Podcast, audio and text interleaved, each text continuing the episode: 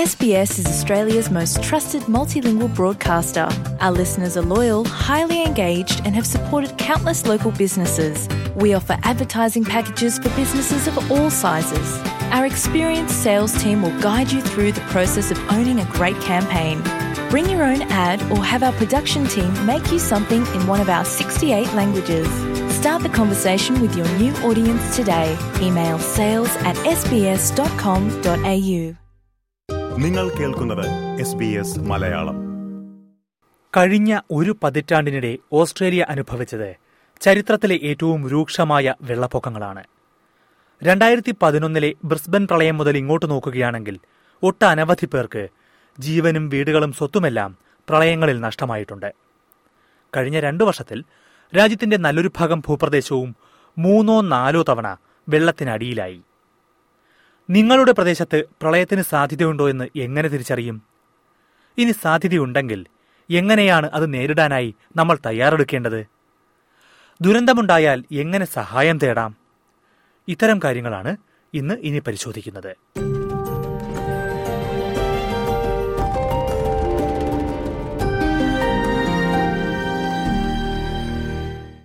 പേമാരിയും വെള്ളപ്പൊക്കവും ഉണ്ടാകുമ്പോൾ ഓസ്ട്രേലിയയുടെ ഏതു ഭാഗത്തും ആദ്യം സഹായം എത്തിക്കുന്നത് അതാത് സംസ്ഥാനങ്ങളിലെയോ ടെറിട്ടറികളിലെയോ എമർജൻസി വിഭാഗമാണ്. സ്റ്റേറ്റ് എമർജൻസി സർവീസ് അഥവാ എസ് സി എസ് എന്നാണ് ഇവ അറിയപ്പെടുന്നത്. അടിയന്തര സാഹചര്യങ്ങൾക്കായി തയ്യാറെടുക്കാനും ദുരന്തങ്ങളുടെ ആഘാതം കുറയ്ക്കാനുമെല്ലാം ഈ ഏജൻസികൾ ജനങ്ങൾക്ക് സഹായം നൽകും. ദുരന്തമുഖങ്ങളിൽപ്പെട്ടവരെ രക്ഷപ്പെടുത്താനും തുടർന്നുള്ള ശുചീകരണ പ്രവർത്തനങ്ങൾക്കും പുനർനിർമ്മാണ പ്രവർത്തനങ്ങൾക്കുമെല്ലാം എമർജൻസി വിഭാഗം സജീവമായി രംഗത്തുണ്ടാകും മികച്ച പരിശീലനം ലഭിച്ച വോളണ്ടിയർമാരുടെ സഹായത്തോടെയാണ് എല്ലാ എസ് സി എസും പ്രവർത്തിക്കുന്നത് ന്യൂ സൌത്ത് വെയിൽസിൽ വർഷങ്ങളായി എമർജൻസി വിഭാഗം വോളണ്ടിയറാണ് Christina സബാറ്റോ So we're the combat agency for flood, storms and tsunamis. A lot of our members around the state help flooded communities. We look after uh, any storm damage to property, trees that have come down, roof damage, anything of that nature that's related to either flash flooding or storms. പേമാരിയും വെള്ളപ്പൊക്കവും ഉൾപ്പെടെയുള്ള ദുരന്തങ്ങൾക്ക് സാധ്യതയുള്ളപ്പോൾ തന്നെ ക്രിസ്റ്റിനെ പോലുള്ള emergency വോളണ്ടിയർമാർ വീടുകളിൽ നേരിട്ടെത്തി ജനങ്ങൾക്ക് മുന്നറിയിപ്പ് നൽകാറുണ്ട്. ദുരന്തമുണ്ടായാൽ എന്തൊക്കെ തയ്യാറെടുപ്പുകൾ വേണമെന്നും പ്രദേശം വിട്ടുപോകേണ്ടി വന്നാൽ എങ്ങനെ അത് ചെയ്യാമെന്നുമെല്ലാം മനസ്സിലാക്കാൻ ഇവർ സഹായിക്കും. വീടും മറ്റ് സ്വത്തുവകകളും സംരക്ഷിക്കുന്നതിനായുള്ള സഹായവും ഇവർ നൽകുന്നുണ്ടാകും. ദുരന്തമുണ്ടാകും മുമ്പ് തന്നെ തയ്യാറെടുപ്പുകൾ നടത്തുന്നതാണ് അപകടം കുറയ്ക്കാനുള്ള ഏറ്റവും നല്ല മാർഗമെന്ന് N S W S C എസിൽ കമ്മ്യൂണിറ്റി കേപ്പബിലിറ്റി ഓഫീസറായ ഡോറോത്തി ട്രാൻ പറയുന്നു നിങ്ങളുടെ പ്രദേശത്ത് എത്രത്തോളം ദുരന്ത സാധ്യതയുണ്ട് എന്ന് മനസ്സിലാക്കുകയും അതനുസരിച്ച് ഒരു പ്ലാൻ തയ്യാറാക്കുകയുമാണ് വേണ്ടത് before people actually look at drafting a plan, they need to know why they're drafting their plan. What is their actual risk? Do they know if where they live, work, or visit are areas that could be impacted by storms or floods? Storms can strike anywhere, so always being storm prepared is a very good thing.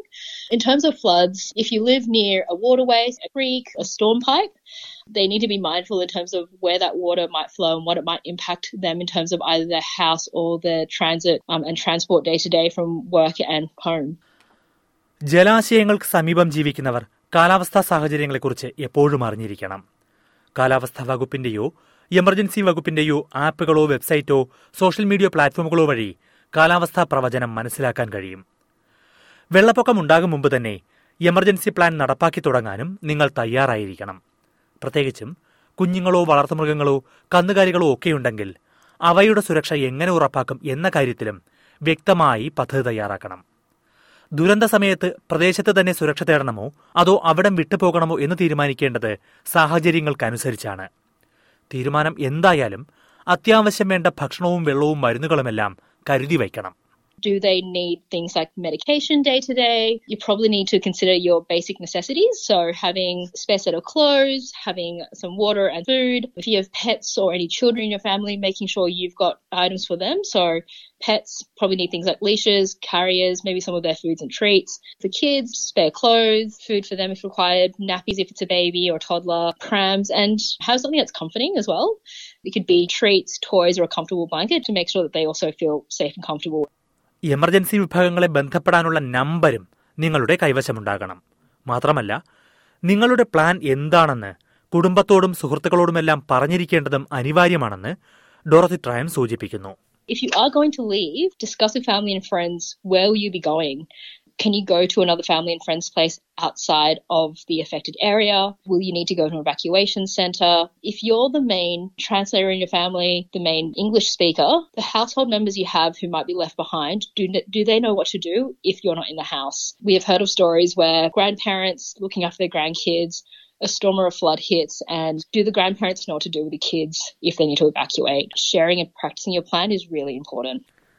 അടിയന്തര സാഹചര്യങ്ങൾക്കായി തയ്യാറാക്കി വയ്ക്കുന്ന ബാഗിൽ ബാറ്ററികൾ flash light മെഴുകുതിരി ബ്ലാങ്കറ്റുകൾ toilet സാമഗ്രികൾ എന്നിവയും കരുതി വയ്ക്കുക. പ്രാഥമിക ശുശ്രൂഷയ്ക്കുള്ള സാധനങ്ങൾ പാസ്പോർട്ട് പോലുള്ള അത്യാവശ്യ രേഖകൾ ബാങ്കിന്റെയും ഇൻഷുറൻസിന്റെയും വിശദാംശങ്ങൾ സ്വത്തുവകൾ സംബന്ധിച്ച രേഖകൾ വിലപ്പെട്ട കുടുംബ ഫോട്ടോകൾ തുടങ്ങിയവയുമെല്ലാം സൂക്ഷിക്കാം. സാഹചര്യം ഏറ്റവും മോശമാകുമ്പോൾ പ്രദേശം വിട്ടുപോകാനാണ് എമർജൻസി വിഭാഗം സാധാരണ നിർദ്ദേശിക്കുന്നതെങ്കിലും നിരന്തരം വെള്ളപ്പൊക്കം നേരിട്ടിട്ടുള്ള പലരും വീടുകളിൽ തന്നെ തുടരാൻ തീരുമാനിക്കാറുണ്ട്. അതിനും വ്യക്തമായ തയ്യാറെടുപ്പുകൾ ആവശ്യമാണ്. സിഡ്നിക്ക് സമീപത്തുള്ള ഒരു ചെറുപട്ടണത്തിൽ മക്ഡൊണാൾഡ് നദിക്കരയിൽ ജീവിക്കുന്നയാളാണ് നിക്കോൾ വോസ്ലി. ഓരോ വെള്ളപ്പൊക്കത്തിനു മുമ്പും നാലു ദിവസം വരെ നീണ്ടു നിൽക്കുന്ന തയ്യാറെടുപ്പുകളാണ് നിക്കോളും കുടുംബവും നടത്തുന്നത്. കാലാവസ്ഥാ വകുപ്പിന്റെ ആപ്പ് ഉപയോഗിച്ച് നദിയിലെ ജലനിരപ്പ് ഓരോ ദിവസവും നിരീക്ഷിച്ചാണ് ഇവരുടെ തയ്യാറെടുപ്പുകൾ. We all go and do a big grocery shop and stock up on all your tin food or your long life sort of foods. In case we get cut off. My husband goes and top up all the fuel jerry cans so we've got heaps of fuel on hand for the generator for when we lose power. I fill the bathtubs with water just so we have fresh water for drinking or washing up. പേമാരിക്ക് മുമ്പ് വീട് സുരക്ഷിതമാക്കാനും അടിസ്ഥാനപരമായി ചില കാര്യങ്ങൾ ചെയ്യാം ഗട്ടറുകളുടെയും പൈപ്പുകളുടെയും എല്ലാം ഇലകളും മറ്റും നീക്കി വൃത്തിയാക്കുക ശക്തമായ കാറ്റിൽ പറന്നു പോകാനും ഇളകിമാറാനും സാധ്യതയുള്ള സാധനങ്ങൾ കെട്ടിവയ്ക്കുകയോ ഇളക്കി മാറ്റുകയോ ചെയ്യുക മേൽക്കൂരയിലെ ടൈലുകൾ നന്നാക്കുക തുടങ്ങിയ കാര്യങ്ങളാണ് ഏറ്റവും പ്രധാനം Once that's done, you start lifting things from downstairs up and then you're basically prioritizing Moving cars, boats, anything you can move via trailers to higher ground. Then you bunker in and wait to see how high it comes.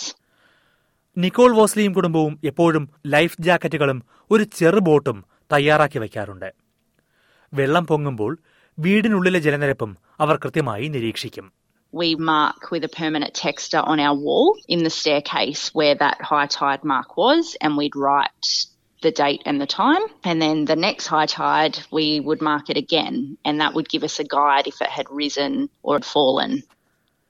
ദുരന്ത സാഹചര്യങ്ങളിൽ പുറം ലോകവുമായി ബന്ധം പുലർത്തേണ്ടതാണ് ഏറ്റവും അനിവാര്യമായ മറ്റൊരു കാര്യം പലപ്പോഴും ലാൻഡ് ഫോണുകളും മൊബൈലും ഇന്റർനെറ്റുമെല്ലാം തകരാറിലാകും ചിലർ വോക്കി ടോക്കികളെയാണ് ഈ സമയത്ത് അഭയം പ്രാപിക്കുന്നത് എന്നാൽ നിക്കോളും കുടുംബവും മറ്റൊരു വഴി കണ്ടെത്തി We've actually changed our internet provider to satellite, so we always have phone reception, which has been a massive necessity. Out here, once you've lost power, you've got nothing. So with the satellite services, they can be plugged into the generator and then they still work. S C S വോളണ്ടിയറായ Krishna Sabato മറ്റു ചില നിർദ്ദേശങ്ങളും നൽകുന്നുണ്ട്. മരങ്ങൾക്ക് താഴെയോ ഡ്രെയിനേജിന് സമീപമോ ഒന്നും വാഹനം park ചെയ്യാതിരിക്കുക എന്നതാണ് ഒരു നിർദ്ദേശം. അതിനേക്കാൾ പ്രധാനമാണ് വെള്ളം പൊങ്ങിയ റോഡുകളിൽ കൂടി വാഹനം ഓടിക്കാതിരിക്കുക എന്നത്. നേരിയ തോതിലെ റോഡിൽ വെള്ളമുള്ളൂ എന്ന് തോന്നാമെങ്കിലും അതിനടിയിൽ തകർന്ന റോഡുകളോ കുഴികളോ ചിലപ്പോൾ വാഹനം ഒഴുക്കിൽപ്പെടാവുന്ന തരത്തിലെ അടിയൊഴുക്കോ ഒക്കെയുണ്ടാകാം ഒപ്പം ക്ഷണിക്കപ്പെടാത്ത ചില അതിഥികളും വാഹനങ്ങളിലേക്ക് എത്താമെന്ന് ഡോറോത്തി ട്രാൻ പറയുന്നു There's been quite a few stories over the last few years where if you end up in a vehicle, even in floodwaters, snakes and spiders and all sorts of insects climbing into your vehicle as well. Um, and that could also lead to a whole bunch of other troubles. So I really encourage people to leave rather than, you know, stay and find themselves traveling through floodwater. നിങ്ങൾക്ക് പര്യാപ്തമായ insurance പരിരക്ഷ ഉണ്ടെന്ന് ഉറപ്പുവരുത്തേണ്ടതും ഏറെ പ്രധാനമാണ് നിങ്ങൾ ജീവിക്കുന്ന പ്രദേശത്ത് സാധ്യതയുള്ള എല്ലാത്തരം പ്രകൃതി ദുരന്തങ്ങൾക്കും കവറേജ് ഉണ്ടെന്ന് ഉറപ്പാക്കണം ഫ്ലാഷ് ഫ്ലഡിംഗ് മുതൽ മരങ്ങൾ കടപുഴകിയുള്ള അപകടങ്ങൾ വരെ ഇൻഷുറൻസ് പരിധിയിൽ വരുന്നുണ്ടെന്ന് മുൻകൂട്ടി പരിശോധിച്ച് ഉറപ്പുവരുത്തേണ്ടതാണ്.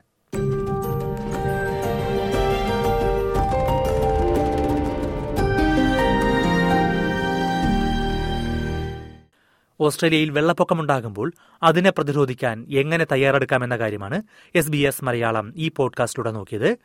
ഇത്തരം പോഡ്കാസ്റ്റുകൾ കൂടുതലായി കേൾക്കാൻ എസ് ബി എസ് മലയാളം പോഡ്കാസ്റ്റുകൾ പിന്തുടരുക. നിങ്ങൾ പോഡ്കാസ്റ്റ് കേൾക്കുന്ന ഏത് പ്ലാറ്റ്ഫോമിലും ഈ പോഡ്കാസ്റ്റ് മറ്റുള്ളവർക്കായി പങ്കുവയ്ക്കാനും മറക്കരുത്. പോഡ്കാസ്റ്റ് നിങ്ങൾക്കായി അവതരിപ്പിച്ചത് Diju Sivadas. Like share comment S B S Malayalam Facebook page